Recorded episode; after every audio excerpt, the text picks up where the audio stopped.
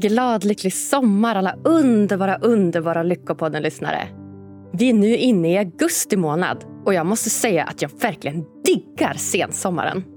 Den där sommarstressen och FOMOn jag upplever i början av sommaren kring att behöva göra saker hela tiden, den börjar lida mot sitt slut.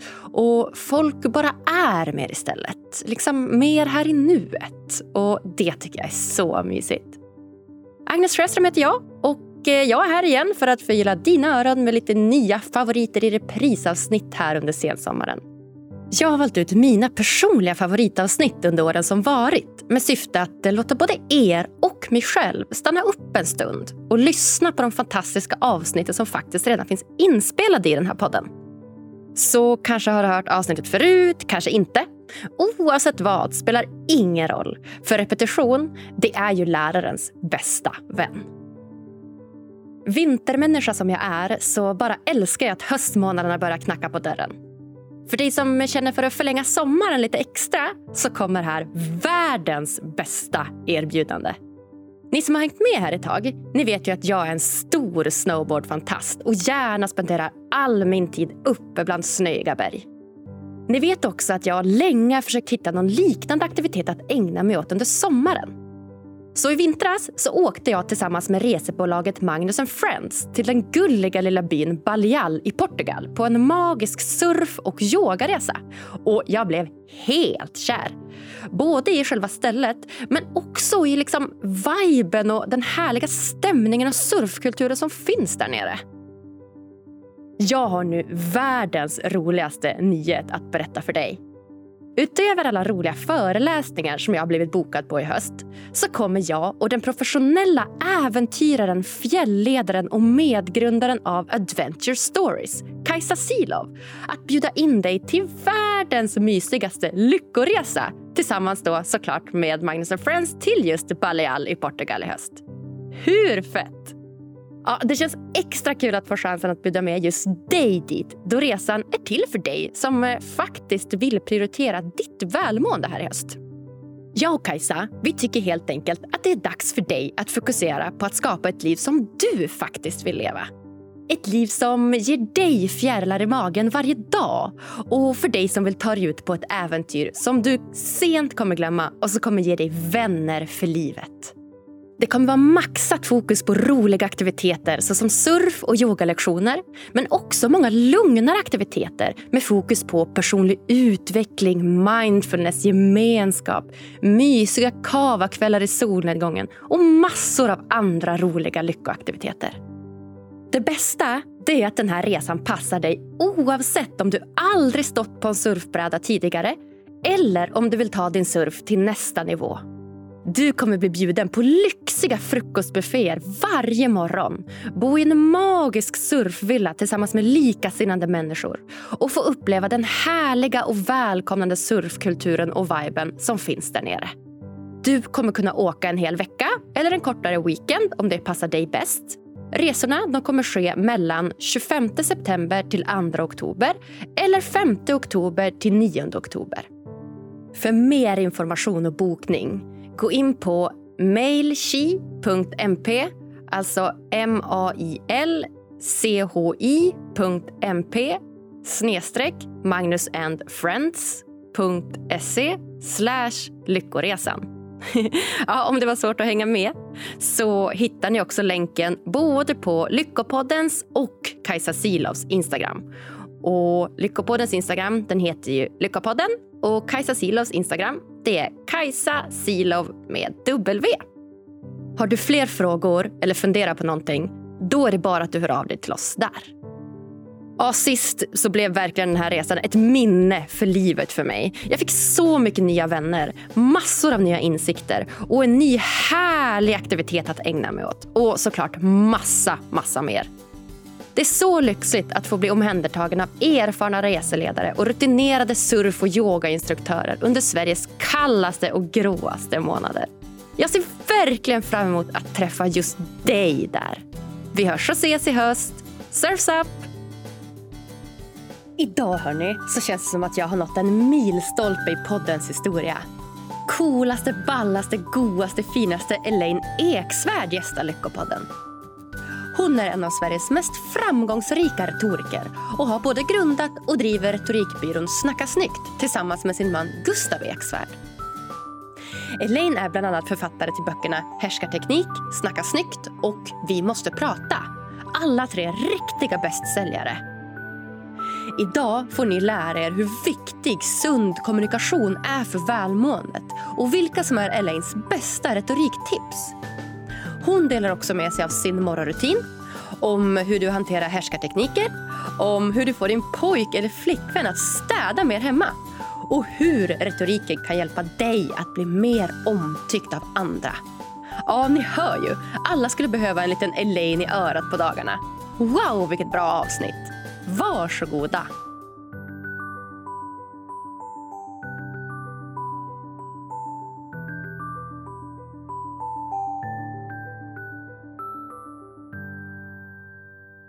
Då säger jag hjärtligt, hjärtligt välkommen till Lyckopodden. En av mina favoriter måste jag säga, Elaine Eksvärd. Men tack snälla! Gud vad jättekul att vara här. Ja, men wow, vilken milstolpe det är att få ha dig med. Jag har ju följt dig under så många år. har du det? Nej men gud, tack. Vad roligt, vad glad jag blir. Ja, men alltså, det är så kul, för jag har ju Egentligen, jag har ju läst, eh, alltså pluggat så himla många olika kurser, psykologi och du vet massa olika pedagogik och sådär. Och du vet, jag har aldrig riktigt, riktigt kommit in på det här med retorik som jag vet är ditt expertområde. Så jag tycker det ska bli så spännande att få äntligen få grotta ner sig lite det, även om det inte är liksom på, på skolan. Gud vad roligt att höra. Nej, men jag, jag är ju en riktig nörd i, i retorik så att det, det ska bli kul att kunna ja, men bara ge alla tips jag kan. Ja men kul. Ja, men tack snälla för att du vill delta. Såklart. Du, det här med, med lycka då. Vad, vad har du själv för relation till lycka och välmående? Nej men, jag har haft som nyårsmål, jag kör ju nyårsmål istället för nyårslöften, så jag har haft nästan varje år att jag ska nej men, ha tacksamhetsbok och jag ska meditera och så vidare. Och det har inte gått något bra förrän för två veckor sedan, så det är sån lycka att du hör av dig nu. Det är sån bra timing. För eh, jag har gått med i något som heter Clubhouse, en ny eh, liksom, social media-app. Och där varje morgon så finns det en sån här tacksamhetsmorgon då man ska berätta tre saker man är tacksam för varje morgon. Så det gör jag för att komma in liksom i, i rätt inställning till dagen. För då tror jag att liksom hjärnan letar efter fler härliga saker att vara tacksam för, så man kan säga det imorgon också. Och sen så varje morgon så mediterar jag tio minuter. Och mina barn tycker det är kul, mina småttingar, så att de vill vara med när jag mediterar. ja. Så eh, då tio minuter sitter vi och andas. Det är jättehärligt. Och det tycker jag, alltså lycka för mig är väldigt mycket en inställning. Och lära hjärnan att hitta det som man ska ja, komma ihåg för dagen för att vara lycklig. Ja men gud vad bra. Det, det låter väldigt likt min morgon. Jag har också väldigt mycket fokus på just tacksamhet och meditation och liksom komma in i rätt vet, stämning för dagen och ha rätt mindset. Det är, ju, det är viktigt för att, för att få en bra, en bra start på dagen. Berätta mer. Hur, hur gör du? Jag eh, gör nog lite samma. Jag går upp på morgonen. Jag är en morgonmänniska, så jag går upp gärna tidigt. Och så tar jag mitt eh, citronvatten och eh, sen så sätter jag mig i ett lugnt rum, där, ja, oftast i, där jag sitter nu, i vårt eh, extrarum eller gästrum. Och så har jag som en, en matta här på golvet och så sätter jag mig där och så eh, mediterar jag lite grann. Och antingen så sitter jag liksom still, men jag är ganska dålig på att sitta still så att ofta så blir det att jag gärna vill röra mig lite så det blir någon slags yoga meditationsgrej samtidigt. Och sen när jag har gjort det och känner mig liksom avslappnad då brukar jag också ja, men, ha en liten lista där jag också så här, funderar på saker jag är tacksam över. Jag funderar på vilka liksom, goda gärningar som folk har gjort mot mig. Vad jag kan tacka livet för och ja, men, lite sådana bara positiva affirmationer egentligen. Gud vad härligt. Men du, citronvatten, varför det? Nu blir jag nyfiken. Ja, alltså Citronvatten det har jag ju fått från egentligen två olika poddgäster. Och den första som nämner det är hon som heter Johanna Hector som är guru av yoga. Alltså hon är verkligen jätteduktig, har gått så många utbildningar och har Soulwork Club i Göteborg och är så här, riktigt duktig på det. Och hon, hon menar på att det liksom rensar egentligen ut kroppen. Alltså det, det är liksom en liten ja, men detox. Så varje morgon så, liksom bara, så rensar man ut kroppen med, med citronvatten då, innan man liksom börjar äta eller dricka kaffe eller sådär. Jaha. Hur mycket citronvatten dricker man då? Alltså, jag dricker kanske ett eh, sånt här glas. Vad är det? Ja, vatten, vanligt vattenglas. Liksom. Det låter ju toppen. jag kastar mig alltid på kaffet. Ja, jag vet. Jag kan också vara bra, vara bra på att göra det. Men nu har jag fått eh, vänta kanske någon timme innan jag gör det i vart fall. ja, men vad bra. Men du, är det viktigt att eh, kunna kommunicera bra för att bli lycklig, tror du? Ja, men det tror jag. För att jag menar, kommunikation är ju länken mellan oss och andra. Och eh, för att ja, alltså vi människor är ju flockdjur.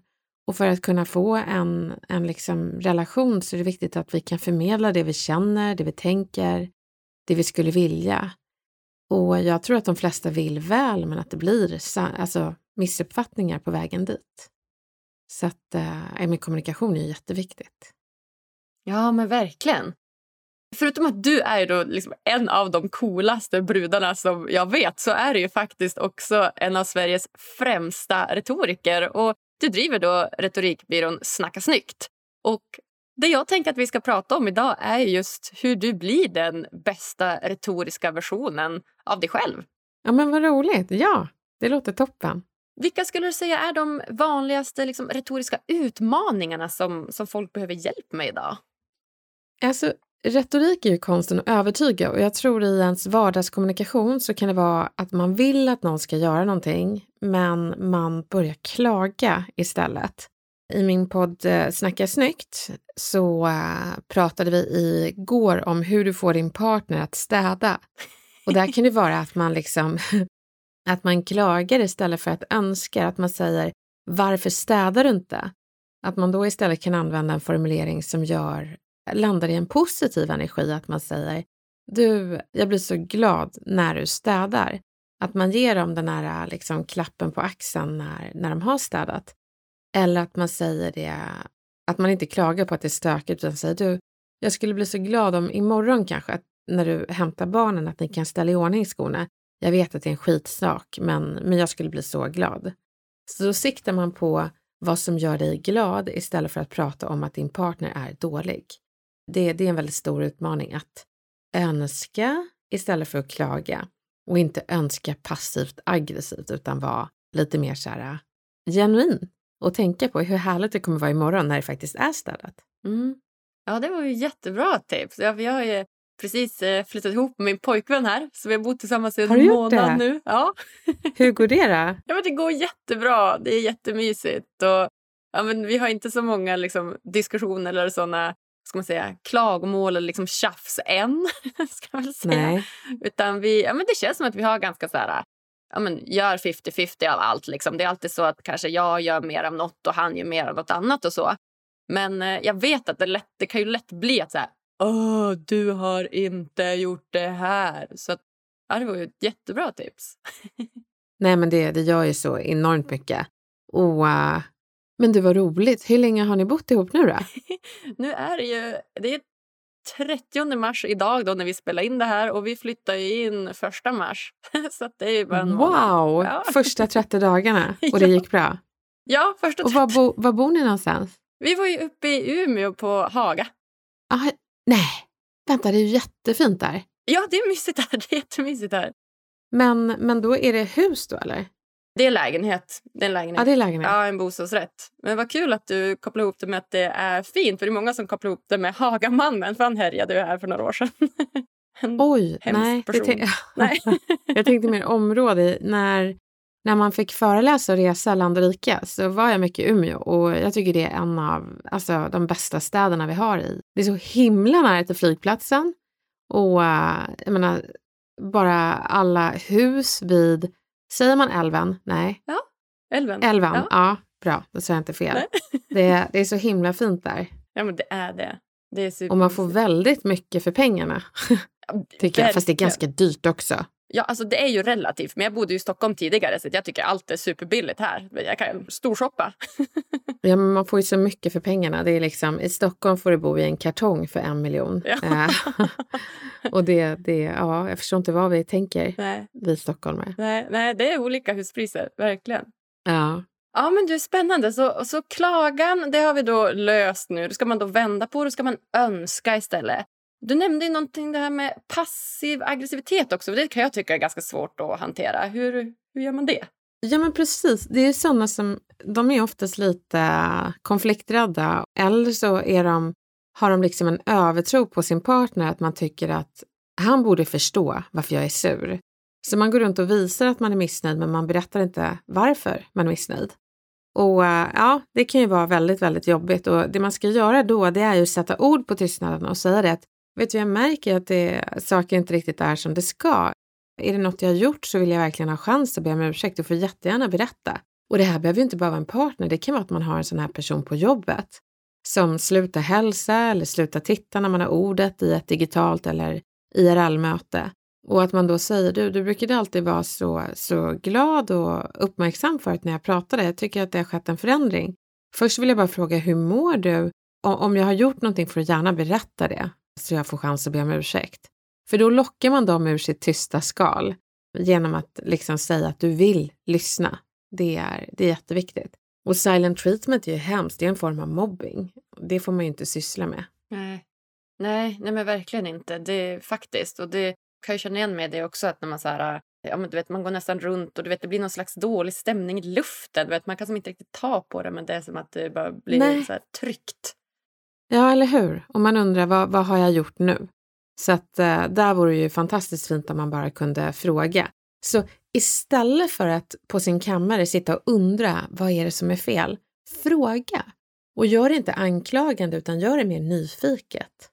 Ja men verkligen. Nyfiket istället för anklagande. Så himla bra. Och Ja, man märker att det är någon slags så positiv röd tråd genom det här. Att istället för att så klaga så ska du liksom önska och istället för att vara passivt Ja. aggressiv så var du nyfiken. Så det är ju... exakt. Och grejen är den att så här, jag har gjort jättemånga misstag. Jag, jag hade en kollega för många år sedan när jag jobbade på en PR-byrå som slutade hälsa. Och eh, jag var så himla insnöad i härskartekniker så sa jag det, det du gör nu, det kallas för tystnadsmetoden och det gör man inte. Du har inte hälsat på mig en vecka och det här är mobbing. Och hon tittade på mig och sa, jag hade ingen aning om att jag inte hade hälsat på dig. Min moster dog förra veckan så jag är lite i min egen värld. Och ni vet, jag skämdes så mycket för att jag attackerade henne. Så attackera inte, bli inte ledsen, utan fråga ett, hur personen mår och två, om, om det kanske är någonting du har gjort som, som du kan få chans att be om ursäkt för. Så den ordningen är mycket bättre, men inte attack. Nej, nej, inte attack. Nej, men den är ju bra. För eh, Ja. det kan jag uppleva ibland typ, ja, men när jag har haft eh, jobb och kanske varit lite så här, ny på jobbet och kanske haft någon eh, ja, men chef eller så där som har varit ganska ja, men bestämd och kanske har använt lite liksom härskarteknik. Det är ju lätt att man vill bara säga Wow, vad håller du på med? Lägg av! Liksom.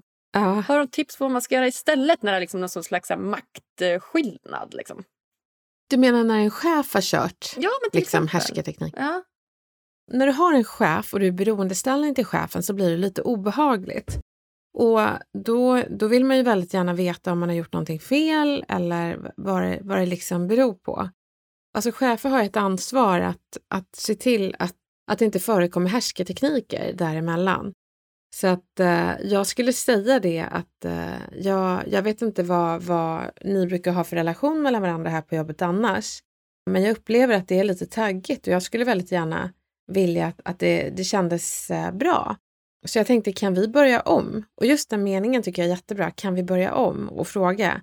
Jag tror vi fick en liten dålig start och du får gärna berätta om det var något jag sa som kanske var fel så att vi kan få en mer behaglig relation på jobbet. Så det, det tycker jag är viktigt att man säger. För jag menar, vi jobbar ju 9 till 5. Alltså det är jättemånga timmar av dygnet. ja, verkligen. Och då är det väldigt viktigt att vi mår bra och att vi har en god relation med chefen för att ha det jobbigt med en chef som man är beroendeställning till, det är ju hemskt. Har du någonsin, nej det behöver du inte berätta om du inte vill, men jag, jag har haft det så. Eh, Jag har haft chefer som jag verkligen inte tycker om. Ja, men jag med. Absolut. Ja, du har också haft det. Ja. Men eh, berätta gärna, hur har du hanterat de situationerna? Ah, jag har väl inte hanterat det så jättebra. alltså, ehm, det var för väldigt länge sedan när jag var, jag hade sagt upp kontakten med min pappa och eh, sökte mig till kyrkan och blev pingstvän i så här, två, tre år. Då, då var jag egentligen, jag var nog den argaste pingstvännen. Jag hade nog liksom tappat det där med vända andra kinden till, utan jag tyckte det var supermysigt att det fanns ett helvete. Det kändes som en sån här tröst som man kunde skicka alla dåliga människor till. Och så var det en chef som, på Konsum som tyckte att jag pratade för mycket med kunderna. Det var liksom det som var min sociala stimulans och nu var ju inte jag där för att ha en social stimulans, jag var där för att jobba, det hade jag missat lite.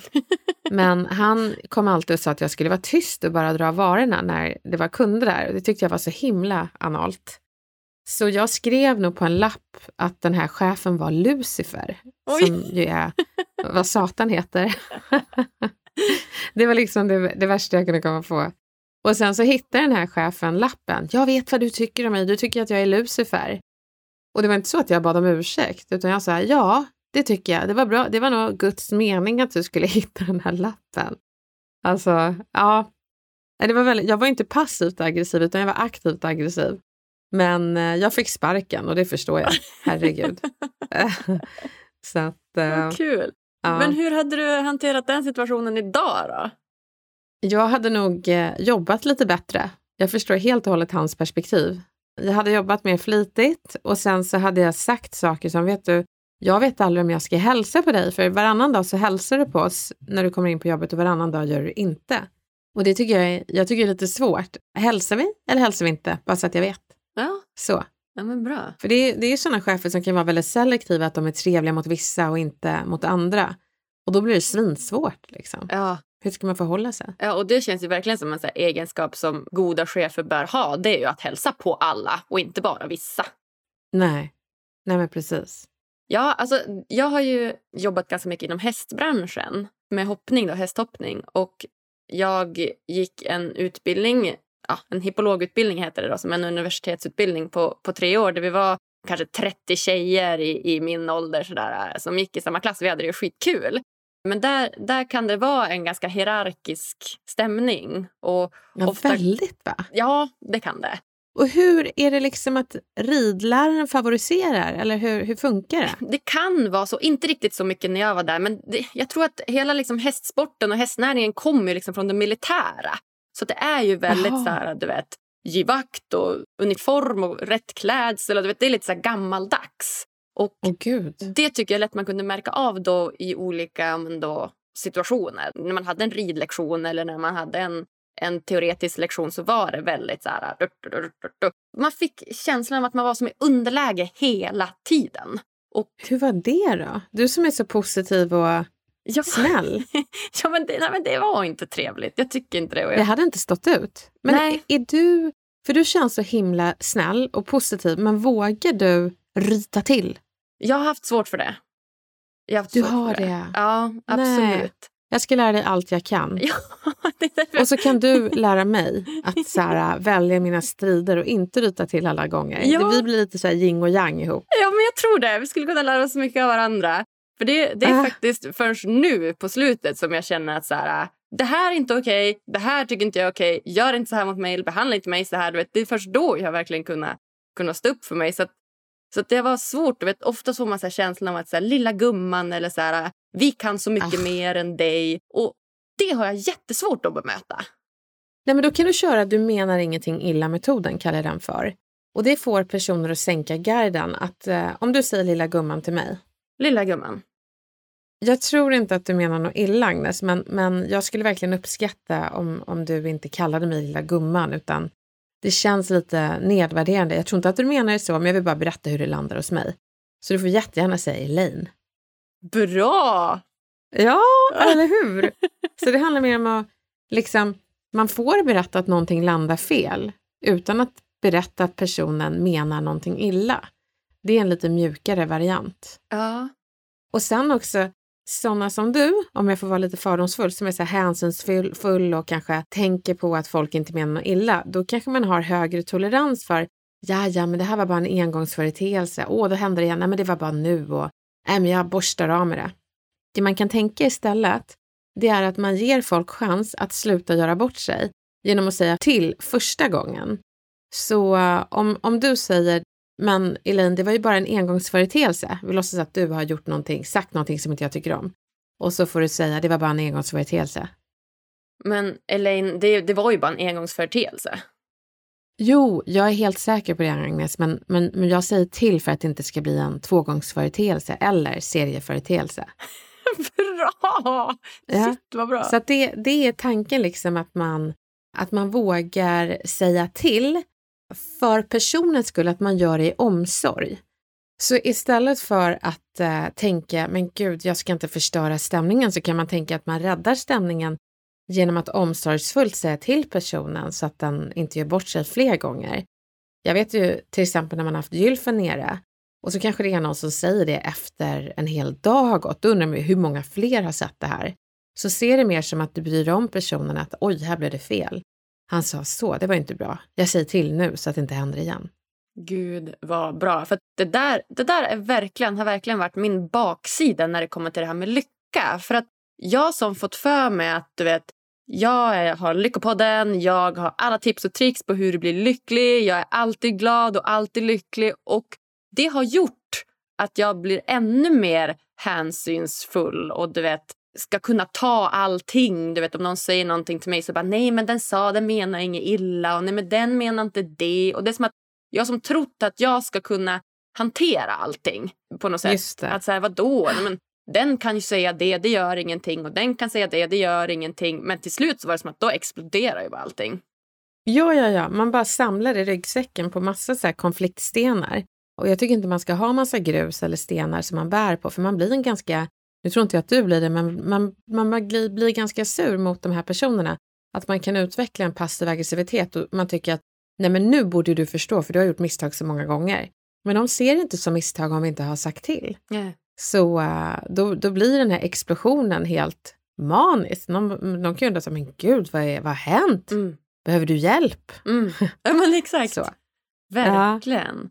Nej, gud så himla Mm. bra. Nej, jag, jag, ja, men jag har verkligen varit bättre på det på slutet. Att säga ifrån vad jag liksom uppskattar och vad jag inte uppskattar. Och då försöker jag verkligen att inte göra det på ett sätt där liksom känslorna tar över och man bara Rah! Utan att så här, vet du vad, jag uppskattar inte det här. Eller jag skulle hellre önska att du gjorde så här. typ.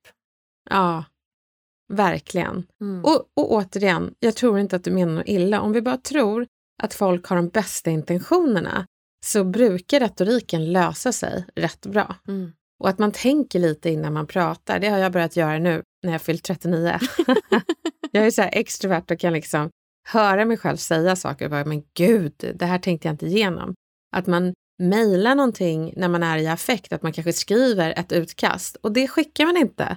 Så gör man om det så här tre gånger till och sen skickar man när det är lite mer mindre argt och mer eh, sakligt. Mm. Mm. Ja, men jättebra. Gud, så himla bra. Mm. Och eh, en annan sak som vi bidrar till just eh, lyckan som vi vet, det är ju goda, nära, fina relationer. Men det är ju inte alltid så lätt att, att skapa och det, det råder mycket ensamhet i, i Sverige och vi är ju experter på just döma, döma människor fort. Ja. Har du något tips på hur man gör för att bli liksom gillad och omtyckt och komma med i den här flocken som vi alla längtar efter? Det här låter så hemskt. Det är tre typer av människor vi tycker om. Vi tycker om de som är som oss. Vi tycker om de som vi vill vara som. Och det tredje är, vi tycker om de som eh, eh, är intresserade av oss. Så om vi visar att vi är lyhörda och intresserade av personen så brukar det mynna ut i att de tycker om oss. Så, så det gör ju enormt mycket och där kan det vara svårt för oss extroverta för att vi brukar alltid trycka på nummer ett, det vill säga jag är som du. Så när en extrovert säger ah, men jag, var, jag var ute med några kompisar i helgen, då kan man säga nej men det var jag med. Vi säger nästan alltid jag med för att vi vill så gärna att folk ska tycka om oss. Och det vill ju alla, men eh, då kör vi väldigt mycket jag med. Och det som händer då, det är att vi kan ta över och eh, liksom kidnappa konversationen och då missar vi det tredje, det vill säga vara intresserade av personen. Så att det, det är väldigt viktigt, visa intresse och har ni gemensamma nämnare, ja men då kan du säga jag med, men kanske inte 20 gånger på 10 minuter. Ja, men bra. Det där kan jag också verkligen relatera till. Att, att ibland när man liksom, liksom är med någon diskussion, då är det, eller inte diskussion, det kan vara ett samtal, så kommer någon och bara åh, och jag sov bara tre timmar förra natten. Och bara, men jag då? Jag sov bara fyra timmar. Bara, jag sov bara två timmar. Vet? Och så blir det som att man bara, du vet, ska som tävla om vem som sov minst. typ. Ja, det bara håller på. Och det är, alltså, folk kan ju säga vad som helst. Alltså, jag, vet, jag hade ju nästan Tourettes i jag med. Liksom. Ja, men jag blev dumpad förra veckan. Jag med, fast för tre år sedan. Ja, jag har analklåda. Jag med. Nej, det har jag ju inte. Nu måste jag skärpa mig. ja. Så att, eh, nej, men då, då tänker jag att man istället säger, om, om du till exempel skulle säga jag var och träffade några kompisar i helgen, då behöver jag inte säga jag med, utan jag kan säga, jaha, men berätta mer, vad, vad gjorde ni? Vilka träffar ni? Hur länge ni känt varandra? Att man liksom vågar djupdyka där den du pratar med är, istället för att kidnappa fokus till, kolla min plattform då. Så, Mm. den är viktig. Ja, men exakt. Fokusera lite mer på andra och inte så mycket på dig själv alla gånger, utan lyssna på dem. Ja, men precis. Ja. Ja, men det är jättebra tips. Det tror jag är viktigt också för, ja, men, för folk att lyssna på. Vi, vi, vi lever ju i ett väldigt så här, individualistiskt samhälle där det är fokus på jaget och karriären och framgång och jag, jag, jag. Så ja, det kanske är en anledning till att vi är väldigt ensamma. Ja, men gud ja. Mm. Verkligen. Ja, men spännande. En, en annan sak som jag tycker är väldigt vanlig, som kanske hör ihop lite med det vi, det vi pratar om nu, det är ju det här som, som lätt händer i diskussioner och kanske främst konflikter. När det blir lite det här blame-gamet. Att så här, och du gjorde det så där och sen gjorde du det där gjorde du och så försvinner all typ av förståelse och all typ av liksom vänlighet. Har du något tips på hur man hanterar det? Ja, absolut. Alltså, jag brukar kalla det misstagsarkivet, alltså när man själv får feedback. Jag får feedback av min man och så säger jag, men du då, du gjorde det här. Och då tycker jag att man ska försöka stanna kvar, att istället för att hamna i the blame game eller liksom ta upp ett mentalt misstags, misstagsarkiv där man arkiverar misstag i flera år, att man låter dem vara och istället säger, men du, tack för feedback, jag ska verkligen tänka på det. Då kommer folk bli ganska snopna. Bara, Vadå, ska inte du tjafsa emot? För att ha kollegor och medarbetare, kompisar eller till och med en partner som hela tiden kör men du då? Det är väldigt dränerande. Så försök att vara den större människan och låta egot bli lite sårat. Du kan ju alltid fixa ditt ego, men det är svårare att fixa en relation. Så se det som att de vill få dig att växa. Sen kanske de inte är jättebra på att formulera sig, men det är ju inte en psykolog, det är din partner eller din kollega eller en kompis. Var glad att de pratar till dig istället för om dig. Det bör, bör man tänka på. Ja, men 100 procent. För det känns som att det blir ju konsekvensen. Om du inte kan kommunicera, då blir det så att folk istället pratar om dig istället för med dig. Ja, verkligen. Särskilt när det kommer på, till feedback. Då, då känner man, om, om du skulle säga Elaine, det du gjorde förra veckan gick inget bra. Elaine, det du gjorde förra veckan, det gick inget bra. Ja, fast du Agnes, nu känner jag bara så här att du, nu känns du väldigt trött och negativ här. Så att, uh, ja, jag tror vi får prata en annan dag, för det är väldigt dålig energi här. Jag vet inte om du mediterade i morse eller drack det där citronvattnet, det känns inte så. Gud vad hemskt jag känner mig. Jag missade nog den.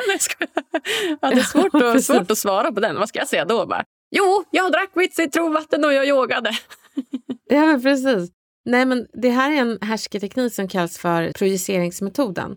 Och det är sådana som inte kan ta kritik professionellt, utan de tar det personligt. Så eh, det jag gör är ju att jag eh, låter dig känna dig tyngre när du ger mig feedback. Och, och den är verkligen inte bra. Så den ska man undvika. Okej, så projicering, det är egentligen att man lägger över det på någon annan, eller hur? Ja, ja. Så antingen så säger jag, ja men nu känns du negativ och då ska du säga, nej absolut inte negativ. Jag tänkte bara på det du gjorde förra veckan, hur det kan bli bättre. Eller om jag säger, ja men du då? Då ska du säga, vet du, vi kan prata om det jag gjorde sen.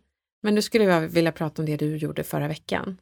Och sen det tredje, popularitetsargument, att jag säger, du Agnes, vi är väldigt många som tycker att du är ganska negativ på mötena.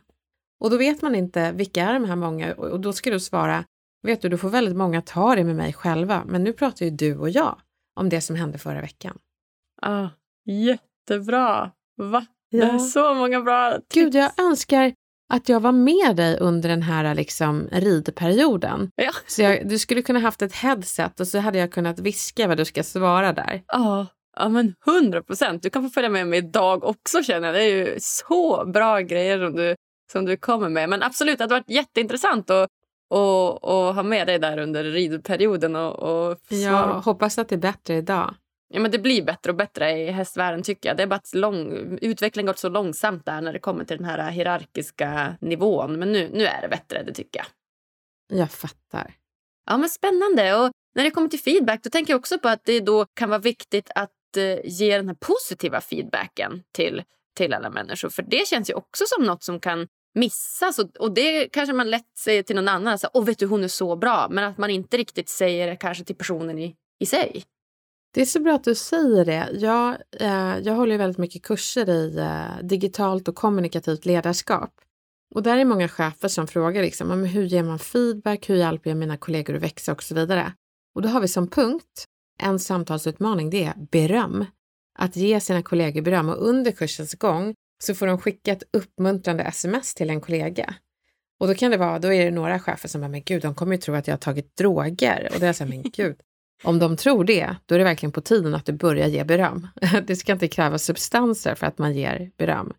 Och då skrattar de lite och skickar det och blir så här positivt överraskade över svaret. Att de blir så här, tack! Det betyder så mycket att du säger det. Ja, ja alltså det kan jag verkligen, verkligen, verkligen tänka mig. För jag håller på med en, min masteruppsats nu i organisationspsykologi. Just nu så håller jag på att undersöka vilka faktorer som får chefer att vilja stanna eller sluta på, på arbetet. Och oh. En av de variablerna som jag kollar på är just så feedback och positiv beröm. Och Det verkar som att det och liksom social, sociala interaktioner verkar ligga väldigt högt på listan för att få personal överlag och chefer att stanna om man just har så positiv feedback och goda sociala relationer. Ja, men gud vad bra. Ja, för feedback, chefer får ju nästan aldrig positiv feedback. Det får man bara se att personalen stannar kvar och jobbar kvar där. Det, det brukar vara ett gott betyg. Ja, ja men exakt. Och jag kan tänka mig att det är ganska svårt också att vara någon slags eh, liksom mellanchef där du kanske dels har anställda att ansvara för men också kanske någon chef ovanför dig där du också ska liksom uppfylla dens förväntningar och få någon slags så positiv feedback därifrån. Att dels måste du få från medarbetarna och dels från chefen för att liksom veta att du gör ett bra jobb. Och där kan jag tänka mig att det är ganska mycket att, ja. att hålla reda på. Gud, ja. Spelar jättestor roll. Ja, men verkligen. Ja. Så spännande, Elaine. Har du någon så slutliga ja. så här lyckotips när det kommer till retorik som du vill dela med dig av? Ja, men alltså jag tror att Uh, ja, men dels så vet du redan det som har läst massor om lyckoforskning och diverse och, och du skriver en master i det till och med. Så, så tror jag att man hela tiden ska prata om vad man ska sträva mot istället för att alltså undvika inte. Det är därför jag inte har nyårslöften, för det blir så negativt om man bryter löftet. Då kan man inte börja igen. Men ett mål kan man alltid sikta mot och skjuta igen om det inte skulle funka. Så nyårsmål tycker jag är jättebra. Och sen att du inte säger jag ska inte äta godis utan jag ska börja dricka citronvatten och meditera och eh, äta härliga frukter varje dag. Så att det blir bilder du ser. Och sen är det väldigt bra att ha målen synliga. Jag har ju ramat in mina nyårsmål och ser dem varje dag. Och eh, i min bakgrundsbild på, på telefonen så har jag alltid någonting som jag vill sträva mot så att det ska komma närmare. Jag tror väldigt mycket på law of attraction och eh, eh, så. Så att eh, jag hade mitt eh, attefallshus som bakgrundsbild på min telefon innan vi hade fått bygglov och nu har vi fått bygglov. Så då kan jag byta till nästa mål och det är att jag ska bli riktigt stark. Så då har jag en bild på när jag gör eh, en massa chins som jag kunde göra 2014. Och eh, bara så att jag vet att det är dit. Så, så, sen när man har prickat av det så byter man. Så det, det skulle jag nog säga mina handlingar gör i vardagen. Och sen så mindre skärmtid. Det lurar oss att tro att vi är lyckliga när vi får likes. Men, men att titta på ett träd när det svajar i vinden eller få en kram från en nära person eller bara ta ett samtal istället för att lajka den där barndomskompisens bild på Instagram. Det gör enormt stor skillnad. Så IRL och eh, riktiga samtal. Det blir mina lyckotips. Ja, fint. Jättebra tips. Vad härligt. Vi han gå in på dem innan jag ens hann fråga om lyckotipsen. Jag blir så, jag blir glad ja. när, du vill, när du vill dela med dig. Och som du säger, jag tror det är superviktigt det här med, med skärmtid. Och någonstans är det som våra generationer, jag är 30 och du var 39. Och Det känns som att vår generation har ju ändå varit med om så båda delarna. Vi har varit med om en tid där det inte var, fanns några skärmar och vi vet hur det är när det finns skärmar. Om man tänker på dina barn till exempel, de är ju uppvuxna med de här skärmarna. Det är nog skillnad. Ja, fast vi har inte gett dem några. Vad bra! Ja, nej, de blev helt tokiga. Alltså det var väl när Matteo var ett år som han hade iPad, eller hade. Han fick två år tror jag man fick leka med den. Men det är liksom, det är så konstigt, vi ger våra barn skärmar, de ber aldrig om det. De är lika glada med eh, ett knippe nycklar, en nyckelknippa eller en sked, alltså små bebisar. Så att, att vi ger deras liksom sköra hjärnor skärmar för tidigt tror jag är lite farligt. Mm. Så att nej, min son är nio år och han har ingen telefon. Däremot har han fått en så här klocka där man kan ringa ifrån. Jaha. Men det är ingen skärm på. Vad bra. Men är, är det ditt äldsta barn? Mm. Men har han börjat komma i någon slags ålder där det blir att hans vänner har skärmar och hans kompisar har datorer och så, så han har kommit till det stadiet än eller? Ja, det har Mm. han. Men, men han får spela på måndagar, för han spelar Roblox. Så vi har skärmtid. Och sen när han träffar kompisar så får de ju också spela. Men, men eh, vi introducerar inte, det har inte blivit så att det är jobbigt. Men jag tror att när han närmar sig tonåren, då kommer det absolut bli så att han får telefon. Mm. Men då behöver vi liksom rusta honom för vad som finns ute på internet och vad han ska tänka på. Och inte hamna i like-träsket eller diverse ställen. Ja, men skönt att eh, ni inte har introducerat så mycket skärmar. Det, det ska jag också ta med mig då om jag någon gång Ja, men gör det. För Mm. om ni väljer att skaffa barn så kommer ni märka att barnet aldrig kommer säga mamma kan jag få en iPad eller kan jag få en telefon? Utan det är vi som går på det här sociala trycket och det är dumt.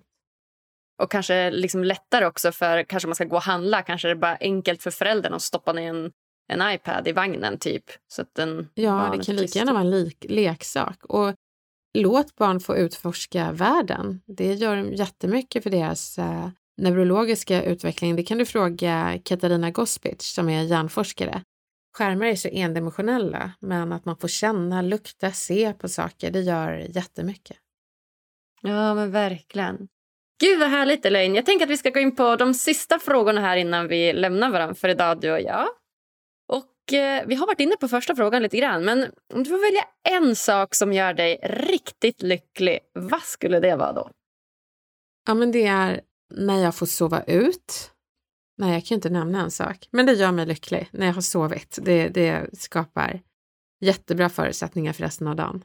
Vad kul. Ja, men nämn fler saker om du har fler saker. Jag Ja, blir gud vad bra. Eh, då är det god mat, meditera. Jag som är trebarnsmamma har ju liksom min sociala dos i familjen, det är underbart. Men att få träffa vänner, gärna tjejkompisar och ta ett glas bubbel på stan, helvete vad det gör mig lycklig. Och bara garva. Det är typ det bästa jag vet. Wow. Det är härligt, verkligen. Jag kan tänka mig att det blir lite skillnad på eh, hur mycket man gör det när man har tre barn och när man inte har barn. Ja, ja, absolut. Gud ja. Ja, fint. Om du fick ge lyssnarna en utmaning som de kan göra varje dag för att bli lite lyckligare, vad skulle det vara då? Nej, men då skulle jag säga att inte, nej, att låta telefonen vara utanför sovrummet. Jag tror att det är någon timme eller så man förbättrar sömnen med, att inte ha telefonen i samma rum som man sover. Wow. Det skulle jag ge som utmaning. Ja, men jättebra. Jag börjar direkt. Jag börjar idag. Ja, men kör hårt. Ja, nej, om man vill komma i kontakt med dig, hur gör man då? nej, men jag finns bland annat på Instagram, Elaine Eksvard. Och sen kan man lyssna på, det finns ett helt bibliotek av retoriktips på Snacka snyggt-podden som släpps varje tisdag och torsdag året om. Och uh, allt ifrån hur du gör slut med en kompis till hur man raggar eller landar drömjobbet finns där och väntar på dig. Snacka snyggt-podden så blir det en fullfjädrad retoriker inom kort. Ja, fantastiskt. Ja, jag måste ju börja lyssna ännu mer känner jag. Det var ju så, så mycket bra tips här. Nu ska jag börja Ja. stå upp för mig själv och säga vad jag tycker, men på ett fint sätt och med en god intention och så. Ja, det låter jättebra. Ja, nej, är det något så här slutligen som du känner att du vill dela med dig till lyssnarna av innan vi lämnar varandra? Ja, men då skulle jag nog säga att kommunikation är en muskel och väldigt få föds med sexpack. Så se till att träna. Går ett samtal fel så gör det ingenting. Gör bara om och gör det tio gånger bättre till nästa gång. Oh, wow, de fantastiska orden får avsluta den här podden. Jag säger bara tack, tack, tack snälla Elaine för att du kom och gästade mig här på Lyckopodden. Tack Agnes för att jag fick vara med. Oh, wow, hörni. Jag hade kunnat prata med Elaine i flera timmar till. Hon är verkligen en stor idol och wow så mycket vettigt hon hade att säga om retorik och lycka. All kärlek till henne. Tycker ni det här var lika bra som jag? Prenumerera gärna på Lyckopodden, följ oss på sociala medier och ge oss fem stjärnor på iTunes. Tack snälla gulle du för att just du lyssnar. Vi hörs på tisdag igen. Puss och kram!